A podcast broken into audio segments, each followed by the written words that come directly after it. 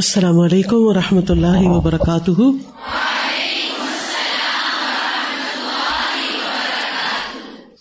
کل کی حدیث میں سے کوئی بات یاد رہی آپ کو؟ اور رہی تو کون سی رہی؟ کوئی بتائے گا آپ میں سے؟ ایک تو سنا ہوا تھا پہلے کہ برا خواب جو ہے کسی دوسرے کو نہیں بتانا چاہیے لیکن ایک کل نئی بات سیکھی کہ اپنے دل میں بھی اس کی بری تعبیر نہیں کرنی چاہیے۔ جی کیونکہ ہمارے بہت سارے اعمال جو ہوتے ہیں نا وہ ہماری سوچوں کا نتیجہ ہوتے ہیں۔ ایک بات ہمارے دل میں خیال آتا ہے اچھا ہوتا ہے یا برا ہوتا ہے؟ پھر وہ خیال بار بار آتا ہے، پھر وہ خیال ہمارے یقین میں بدل جاتا ہے۔ پھر ہم اس خیال کے مطابق یا تو کوئی بات کرتے ہیں یا پھر کوئی ایکشن۔ یعنی کوئی نہ کوئی ہم عمل بھی شروع کر دیتے ہیں اس کے مطابق۔ ہمارا ایکشن بھی ویسے ہی ہونے لگتا ہے۔ تو اسی لیے بہت ضروری ہوتا ہے کہ انسان مثبت باتیں سوچے، کیونکہ اگر آپ نے اپنی لا علمی، کم علمی اور نیگیٹیوٹی کے باعث آپ نے ایک اچھے خواب کی بھی ایک بری تعبیر کر لی، وہ بات آپ کے ذہن میں بیٹھ جائے گی۔ اور پھر آپ ہر چیز کو اسی کے آئینے میں دیکھنا شروع ہو جائیں گے۔ اور پھر چیزیں آپ کو ویسی ہوتی دکھائی دینے لگے گی۔ پھر آپ کچھ بول دیں گے تو بولا ہوا بھی انسان کے سامنے آ جاتا ہے۔ یہ معلوم ہے نا آپ کو؟ انسان کو غلط بات بولنی بھی نہیں چاہیے۔ بعض اوقات آپ ایک بات کہتے ہیں اور وہ ویسی ہی ہو جاتی ہے۔ جیسے ایک شخص تھا نا، بوڑھا تھا، وہ بیمار تھا، بخار تھا اس کو۔ تو نبی صلی اللہ علیہ وسلم نے اس کو دعا دی کہ لا باز تہور ان شاء اللہ کہا، نہیں، یہ بخار تو اس بوڑھے کو قبر میں اتار کے ہی چھوڑے گا۔ تو آپ نے فرمایا، ایسا تو پھر ایسا ہی صحیح۔ پھر اس کے بعد کیا ہوا؟ مر گیا وہ۔ تو بعض اوقات ہماری اپنی ہی کہی ہوئی باتیں ہمارے سامنے آ جاتی ہیں۔ تو اپنے بارے میں یا کسی کے بارے میں بھی اچھی بات کرنی چاہیے۔ نبی صلی اللہ علیہ وسلم کو اچھا شگون پسند تھا اور منفی باتیں پسند نہیں تھی ہمیں اوور آل اپنی تھنکنگ کو چینج کرنے کی ضرورت ہے اور خواب جو ہے یہ ہماری زندگی میں بڑا اہم رول ادا کرتے ہیں۔ آج بھی ہم ان شاء اللہ جیسے حضرت یوسف علیہ السلام کے خواب کے بارے میں پڑھیں گے۔ کتنی بڑی حقیقت ہے اور سچائی ہے جو قرآن میں اللہ تعالیٰ نے بتائی۔ پھر حضرت ابراہیم علیہ السلام کے خواب کا ذکر آگے آتا ہے۔ اگر وقت ہوا تو اس کو بھی ہم پڑھیں گے۔ تو اس سے آپ اندازہ لگائیں کہ خواب ایسی چیز نہیں جو صرف خیالات ہیں۔ ان میں خیالات کا حصہ بھی ہوتا ہے۔ لیکن کچھ خواب اللہ تعالی کی طرف سے رہنمائی بھی ہوتے ہیں۔ تو اس لیے بہت ضروری ہے کہ ہم ان کو اہمیت دیں اور ان کی اپنے دل دل میں بھی منفی تعبیریں نہ کریں۔ اور اگر کوئی ایسا خیال دل میں شیطان ڈال بھی رہا ہے، تو ربی اعوذ بک من حمزات الشیاطین واعوذ بک ربی یحضرون۔ اور پھر اعوذ باللہ السمیع العلیم من الشیطان الرجیم من حمزه ونفخه ونفثه اور اس منفی خیال سے چھٹکارا پائیں جو آپ کو غمگین کیے ہوئے ہے، جو آپ کو پریشان کیے ہوئے ہے، جو آپ کے دل میں بار بار یہ بات لا رہا ہے کہ یہ آپ کے ساتھ کو برا ہونے والا ہے۔ کئی دفعہ ایسے ہوتا ہے نا، بیٹھے بٹھائے، فار نو ریزن آپ کے دل میں خوف آنے لگ جاتا کبھی ہوا آپ کے ساتھ؟ بہت دفعہ ایسا ہوتا ہے یہ بھی شیطان کا حمز ہوتا ہے۔ اسی کو چوکا ہوتا ہے۔ آپ کہتے پتا نہیں، کوئی وجہ نہیں نظر آتی۔ کچھ ہونے والا ہے۔ کبھی کہتے ہیں میری سکس سینس ہے، کبھی کہتے ہیں پتا نہیں کیا ہے۔ لیکن آپ کافی دیر یا کافی دن بھی بعض اوقات پریشان رہتے اس کیفیت سے بھی نکلنے کی ضرورت ہے۔ اگر آپ کے ساتھ ایسا ہو رہا ہے تو فوری طور پر آپ یا تو نماز شروع کریں یا قرآن کی تلاوت شروع کر دیں یا پھر یہ دعا تکرار سے پڑھیں۔ تعبز جو ہے، اعوذ باللہ السمیع العلیم من الشیطان الرجیم من حمزه ونفخه ونفثه اور آپ کو یوں محسوس ہوگا کچھ دیر کے بعد جیسے آپ کی گرہ کھل گئی ہے۔ اور آپ اس ٹرانس سے باہر آ گئے۔ یہ زندگی گزارنے کے یہ طریقے ہمیں قرآن و سنت نے سکھائے ہیں۔ لیکن لا علمی کی وجہ سے ہم اپنے دشمن کے نرگے میں آ جاتے ہیں اور سفر کرتے رہتے ہیں، تکلیف اٹھاتے رہتے ہیں۔ کبھی وہ تکلیف بڑھ جاتی ہے ڈپریشن اور انگزائٹی کا شکار ہو جاتے ہیں۔ اور آج یہ امراض بڑھتے ہی چلے جا رہے ہیں۔ کیونکہ شیطان کے جو ہتھیار ہیں، ان میں اضافہ ہو گیا۔ یعنی پہلے ایسی چیزیں کم تھی کہ جن کی وجہ سے شیطان کے حملے کم ہوتے تھے۔ لیکن اب اللہ کی پناہ۔ وہ ہے نا کہ فتنے جو ہے وہ بارش کے قطروں کی طرح گریں گے، ایک کے بعد ایک۔ تو یہ دور ہے وہ۔ الحمد للہ اللہ کا شکر ہے، اللہ کا احسان ہے کہ جس نے ہمیں علم کی مجالس عطا کی ہیں۔ اور مجھے معلوم ہے آپ میں سے کچھ لوگ بہت دور سے آتے ہیں، بہت مشکل سے آتے ہیں، بڑی مشکل سے کرایہ جمع کرتے ہیں، بڑی مشکل سے اپنے گھر کے کام کاج کر کے، سمیٹ کے، چھوڑ کے تکلیفیں اٹھا کے آتے ہیں۔ لیکن یاد رکھیے کہ علم کا راستہ جو ہے یہ جنت کا راستہ ہے۔ اور جنت کا راستہ جو ہوتا ہے، وہ آسان نہیں ہوتا۔ اور اس راستے میں پیش آنے والی مشکلات کا ذکر بھی زیادہ نہیں کرنا چاہیے۔ مثال کے طور پر، یہاں آنے تک مجھے کیا کیا مشکلات پیش آئی اگر میں وہ کہانی آپ کو سنانے بیٹھوں، تو آپ دکھ درد کا شکار ہو کر کچھ نہیں سیکھ سکیں گے۔ ہر شخص کی زندگی میں کچھ اسٹرگل ہوتے ہیں۔ مختلف طرح کے ہوتے ہیں۔ اور ہر ایک اسٹرگل کر رہا ہوتا ہے۔ وہ اللہ ہی کے لیے ہے اور اس کا ذکر بھی نہیں کرنا چاہیے۔ لیکن پاسٹ میں کچھ علماء کے واقعات ایسے ہیں، طالب علموں کے واقعات ایسے ہیں کہ جن کی وجہ سے انسان اپنی ساری کوششوں کو، کم از کم میں تو بالکل زیرو سمجھتی ہوں، حقیر سمجھتی ہوں۔ اور شر اشیر بھی نہیں ہے ہمارے اندر اس اخلاق کا، جو اخلاق ہمارے اسلاف کا تھا۔ اسی میں ایک واقعہ ملتا ہے۔ ایک کتاب ہے سیر عالم النبلا یہ کتاب میری ذاتی کتاب تھی جو اوپر لائبریری میں میں نے ڈونیٹ کی تھی۔ رکھی بھی ہوگی جو بچیاں عربی جانتی ہیں یا تعلیم الحدیث وغیرہ میں، وہ کم از کم جا کے اس کا دیدار ضرور کرے اس میں بڑے اچھے اچھے واقعات موجود ہیں۔ سیر کا مطلب سیرت کی جمع، سیرتیں۔ عالم یعنی جو چوٹی کے علماء تھے، مشہور، معروف نبلا نبیل کی جمع ہے۔ یعنی بہت آنریبل پیپل کی جو زندگیاں تھیں، وہ کیسی تھی انہیں میں سے ایک واقعہ امام بقی ابن مخلت کا ہے۔ بقی ابن مخلت ان کی بھی موتا تھی۔ تو ان کے دل میں خواہش پیدا ہوئی کہ میں امام احمد بن حنبل سے ملاقات کروں اور ان کی شاگردی میں جاؤں۔ لیکن پیسے نہیں تھے۔ پیسے نہیں تھے۔ ٹریول نہیں کر سکتے تھے۔ لہذا انہوں نے ان سے ملاقات کے لیے اندلس سے بغداد کا سفر پیدل کیا۔ ذرا نقشے میں جا کے دیکھیے کہاں ہے۔ اندلس جو اسپین ہے۔ اسپین کہاں، یورپ میں، اور بغداد کہاں؟ جہاز میں بھی کئی گھنٹے لگے۔ یہ سفر سارا انہوں نے پیدل کیا، کیونکہ کرایہ نہیں تھا۔ وہ اپنے سفر کی رداد کچھ اس طرح بیان کرتے ہیں کہ جب میں بغداد کے قریب پہنچا تو مجھے امام احمد بن حنبل کی آزمائش جو فتنا خلق قرآن کے سلسلے میں تھی اس کی اطلاع ملی اور مجھے معلوم ہوا کہ انہیں لوگوں سے ملنے اور تعلیم و تدریس پر پابندی لگی ہوئی ہے۔ یعنی نہ میں ان سے مل سکتا ہوں، نہ میں ان سے کچھ سیکھ سکتا ہوں۔ اور وہ آئے تھے کس لیے؟ پیدل چل کے ہزاروں میل کا سفر کر کے کہ امام محمد بن نمبل سے کچھ سیکھے ہمیں سے کوئی اس طرح کا نہیں ہے۔ کسی نے وہ قربانی نہیں کی۔ بہرحال کہتے مجھے بڑی تکلیف پہنچی کہ یہ سب کچھ کیا ہوا۔ کہتے بغداد پہنچ کے میں نے اپنا ساز و سامان ایک کمرے میں رکھا۔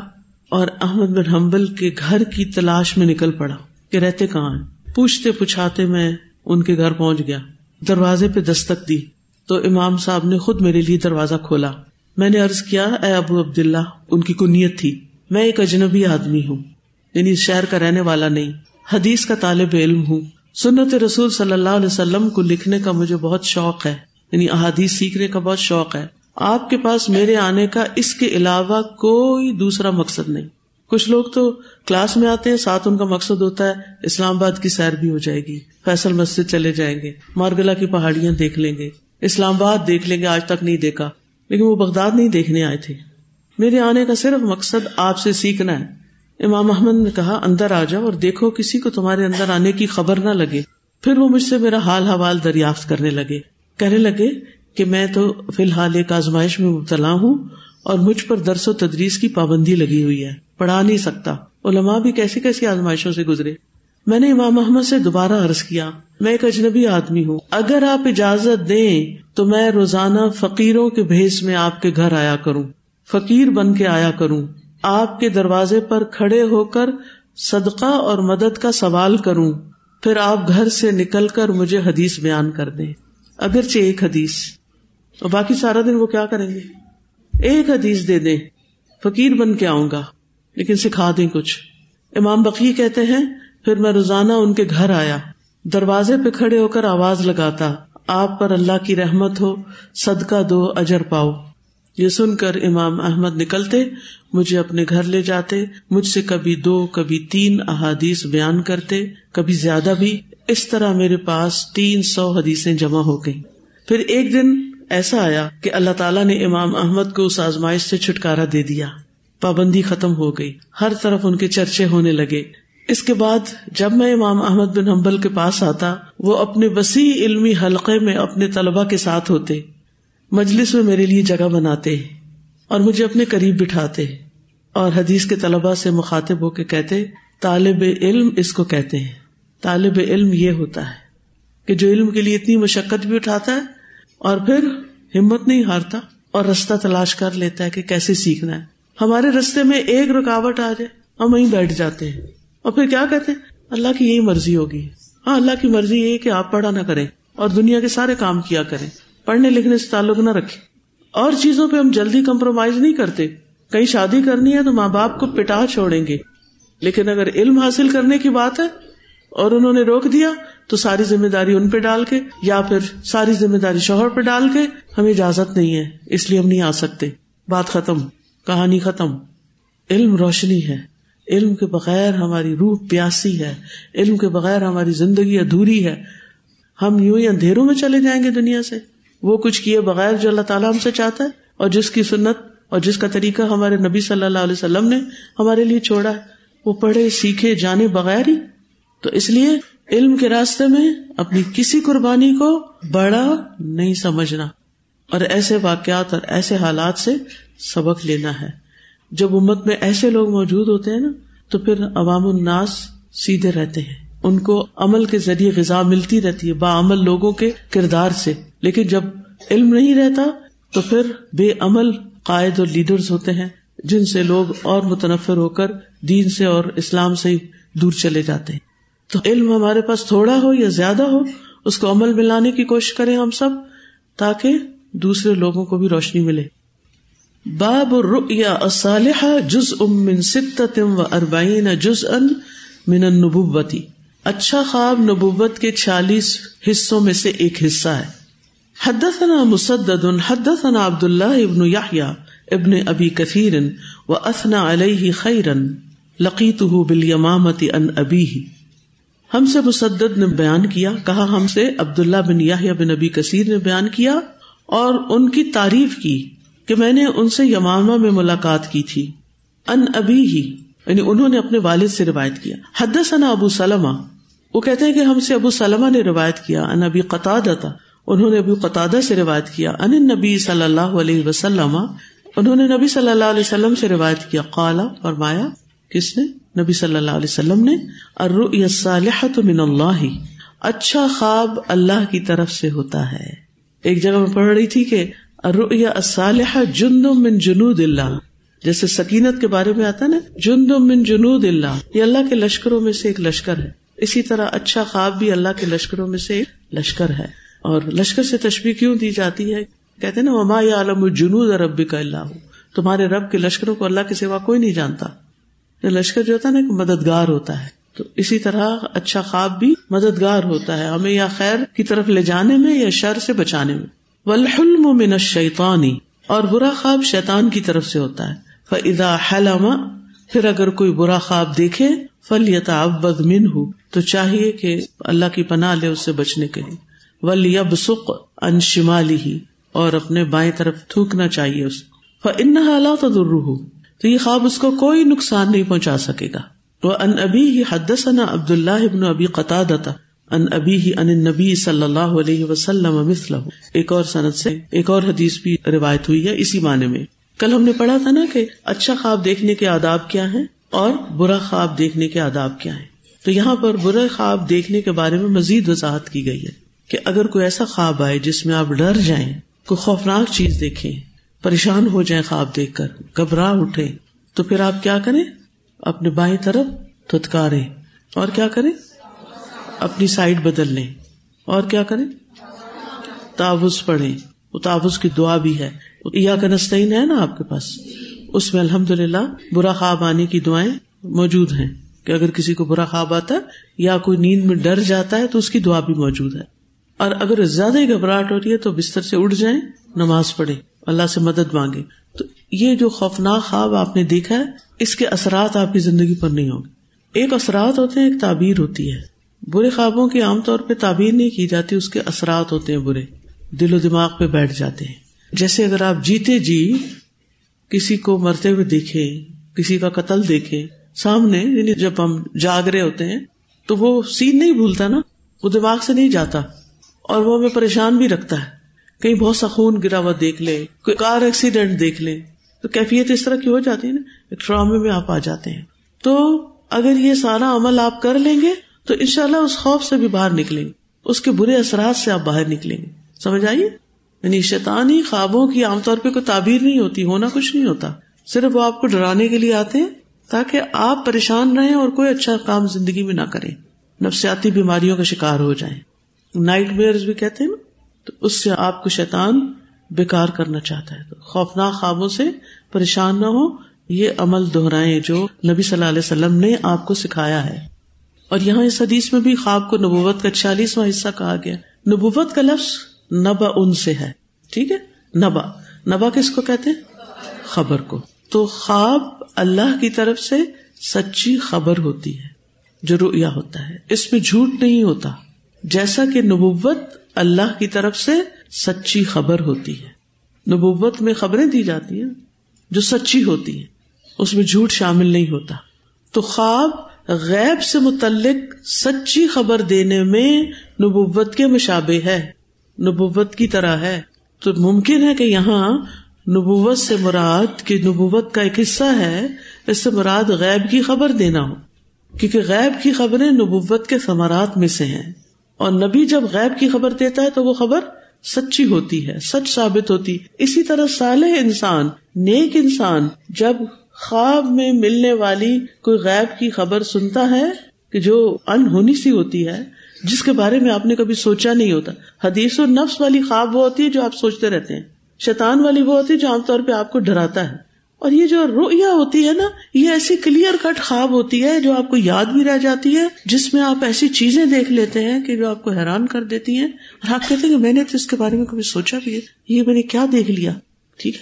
جسے یوسف علیہ السلام نے خواب دیکھ لیا تھا، تو اس وقت وہ نبی نہیں تھے ابھی، لیکن سچی خواب دیکھی تھی انہوں نے۔ تو ایسے خواب جو ہوتے ہیں، وہ غیب کی خبریں ہوتی ہیں۔ جیسے نبی کو غیب کی خبر ملتی ہے۔ نبوت نبا ان سے اور یہ نبوت کا ایک حصہ اس یہ مطلب نہیں کہ جس کو سچی خواب آ گئی وہ نبی بن گیا۔ یہ نہیں ہے اس کا مطلب۔ اور نہ ایسا کوئی نبی بنتا ہے۔ وہ تو اللہ تعالیٰ جس کو نبی بناتا ہے اور اب تو ویسے بھی ختم نبوت ہے۔ نبوت ختم ہو چکی ہے۔ تو کون سا خواب نبوت کا چالیسواں حصہ ہے؟ جو اچھا ہو یا جس کو کہتے ہیں، نیک ہو۔ اور دوسرے، اس شخص کو آئے جو خود بھی سچا ہو، نیک ہو، مومن ہو، صالح ہو۔ حدثنا محمد بن بشار، حدثنا غندر، حدثنا شعبة عن قتادة عن انس بن مالك عن عبادة بن الصامت، عن النبي صلی اللہ علیہ وسلم قال، نبی صلی اللہ علیہ وسلم نے فرمایا رؤی المؤمن جزء من ستة و اربعین جزءا من النبوتی مومن کا خواب نبوت کے چھیالیسویں حصوں میں سے ایک حصہ ہوتا ہے۔ اچھا یہ بات تو پہلے بھی ہو چکی، پھر دوبارہ کیوں آ گئی؟ سند دوسری ہے۔ شاباش. ویری گڈ بہت اچھا جواب دیا آپ نے. امام بخاری یہاں پر تھوڑے تھوڑے الفاظ کی تبدیلی اور روات کی تبدیلی کے ساتھ بار بار ایک خبر لائیں گے، جس کے میں نے شروع میں جب تمہید باندھی تھی نا اس باب کی، اس میں نے ذکر بھی کیا تھا کہ نائنٹی نائن حدیثوں میں سے سیونٹی فائیو شاید اسی طرح کا عادت تھا جو ریپیٹڈ ہے اس میں آپ دونوں چیزیں دیکھیں گے، کبھی صنعت کا فرق دیکھیں گے، کبھی الفاظ آگے پیچھے بھی ہوں گے۔ تو چونکہ وہ صحیح حدیث ہے، اس لیے امام بخاری نے ان کو اس میں ڈال دی۔ اور ویسے بھی آپ دیکھیں، ایک حدیث دوسری حدیث کی کیا کرتی ہے؟ تائید کرتی ہے۔ ریپوٹیشن سے کیا ہوتا ہے؟ علم پختہ ہوتا ہے۔ اس لیے ریپوٹیشن سے کبھی گھبرائے نہیں۔ حدثنا يحيى بن قزعة حدثنا ابراهيم بن سعد عن الزهري عن سعيد بن المسيب عن ابي هريره رضي الله عنه ان رسول الله صلى الله عليه وسلم قال رسول اللہ صلی اللہ علیہ وسلم نے فرمایا المؤمن جز امن ست و اربعین جز ان من النبوتی مومن کا خواب نبوت کے چالیس حصوں میں سے ایک حصہ ہوتا ہے۔ ٹھیک ہے؟ یہاں بھی اب آپ دیکھیں، پچھلی حدیث عبادہ بن سامد سے تھی اور یہ حدیث ابو حرار رضی اللہ عنہ سے ہے۔ ورواہ ثابت و حمید و اسحاق بن عبد اللہ و شعیب ان انس ان النبی صلی اللہ علیہ وسلم ایک اور روایت بھی آ گئی، جو کس صحابی سے؟ انس بن مالک سے۔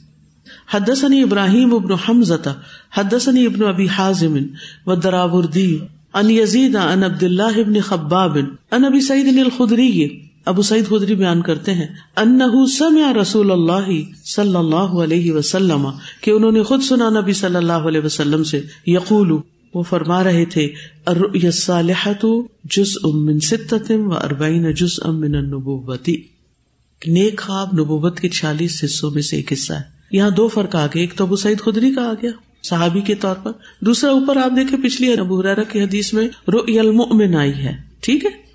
اور یہاں کیا آیا؟ رویا الصالحہ۔ ٹھیک ہے۔ تو اچھا خواب کیا ہوا؟ نبوت کا چالیسواں حصہ۔ کیونکہ اس پہ شیطان دخل اندازی نہیں کر سکتا۔ ٹھیک ہے؟ ایسی حادیث کے بارے میں ابن حجر کہتے ہیں کہ نبوت کے ختم ہونے کے بعد یہ دعوی کرنا کہ نبوت کے کچھ اجزاء ابھی باقی ہیں، یہ بہت مشکل امر ہے۔ یعنی یہ ممکن نہیں ہے کہ نبوت کا کچھ حصہ باقی ہے تو وہ اب مکمل ہو رہا ہے۔ پہلے نبوت مکمل نہیں ہوئی تھی۔ سمجھ آئی میری بات؟ انسان کو جن باتوں کی بھی ضرورت تھی شریعت میں، دین میں وہ نبی صلی اللہ علیہ وسلم پر کیا ہوئی؟ مکمل۔ الما اکمل تو لکم دین اکم و اتمم تو علیکم نعمتی۔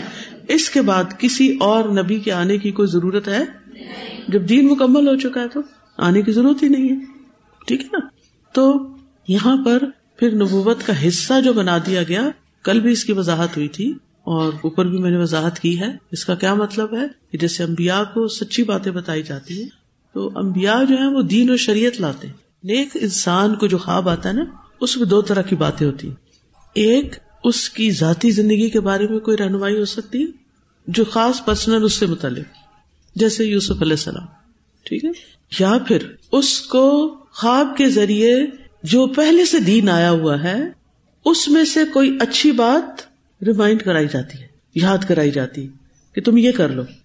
خاص طور پر آپ دیکھیں کہ جو لوگ استخارے کرتے رہتے وہ کس بات کا انتظار کرتے خواب آئے اور خواب میں کوئی اشارہ آئے، ٹھیک ہے؟ اب وہ جو بات ان کو کوئی نظر آتی ہے یا کہی جاتی ہے، مثلاً کوئی آیت سن لیتے ہیں، پھر وہ اس آیت کا مطلب نکال لیتے ہیں ہاں؟ تو آیت پہلے سے آئی بھی ہے۔ کوئی شخص ان احادی سے یہ نہ سمجھے کہ نبوت میں سے کچھ رہ گیا تھا اور اب نیک لوگوں نے مل جل کے اپنے خوابوں کے ذریعے نبوت کی خبریں پوری کر دی ایسا کچھ بھی نہیں ہے۔ دین مکمل ہے۔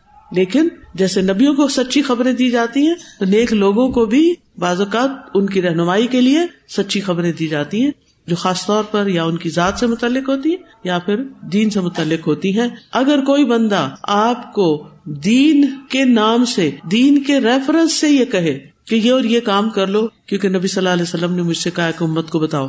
ہم بہت چھوٹے تھے نا، اس وقت ایک چالیس پرچے لکھنے پڑتے تھے، جس پہ لکھا ہوتا تھا کہ مدینہ کے شیخ احمد کو، پتہ نہیں نام یہی ہے یا بھول گئی ہوں میں، شیخ احمد کو خواب آیا ہے اور نبی صلی اللہ علیہ وسلم نے ان سے فرمایا ہے۔ پتہ نہیں اس میں اور کیا تھا اور جو اس خواب کو آگے بیان کرے گا اس کو اتنی خوشخبریاں ملیں گی اور جو نہیں بیان کرے گا اس کے اتنے نقصان ہوں گے۔ فلاں شخص نے نہیں مانا اس خواب کو سچ، تو اس کی گائے مر گئی اور فلاں کے ساتھ یہ ہو گیا۔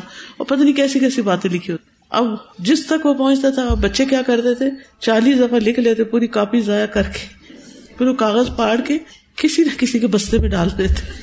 اب اس کی شامت آ جاتی تھی۔ وہ آگے پھر چالیس دفعہ لکھنے بیٹھ جاتا۔ کیونکہ ہم اتنے تباہوں پرست قوم ہے یعنی قرآن کی آیت پر تو ہم کو یقین نہیں آتا۔ وہ تو کہتے ہیں، واقعی یہی بات ہے۔ حجاب کا حکم ہے۔ نہیں نہیں، کوئی نہیں، حجاب کا حکم کہاں ہے قرآن؟ وہاں تو ہم یہ رویہ اختیار کرتے ہیں۔ اور کوئی جھوٹی خواب ہمیں کہیں لکھ کے پکڑا دے تو ہم اس کو سچ مان لیتے ہیں۔ یہ میری عقل کا فطور ہے۔ تو ہمیں اس کی بھی صلاح کرنی چاہیے۔ شک ہی نہیں ہونا چاہیے، لیکن اب موبائل پہ آسان ہو گیا ہے۔ ایک گروپ میں ڈال دو، پانچ سو لوگوں کو مل جائے گا۔ چالیس کا بھی مسئلہ نہیں رہا۔ پھر فوٹو اسٹیٹ کا زمانہ آ گیا تھا ایک۔ پھر چالیس کاپیاں ہوتی تھی اس کی۔ پھر سائیکلو اسٹائل پتہ نہیں کون کون سے طریقے اور وہ ابھی تک خواب چل رہا ہے۔ تو بہرحال جیسے امبیا پر وہی خواب کے ذریعے بھی آئی، تو اسی طرح نیک لوگوں کو سچے خواب بھی آ سکتے۔ کہنے کا مطلب یہ ہے کہ خواب سچے بھی ہوتے ہیں۔ خوابوں کا انسان کی زندگی میں اثر ہوتا ہے۔ اور پسندیدہ خواب اپنی سچائی اور صداقت کی وجہ سے نبوت سے مشابت رکھتا ہے۔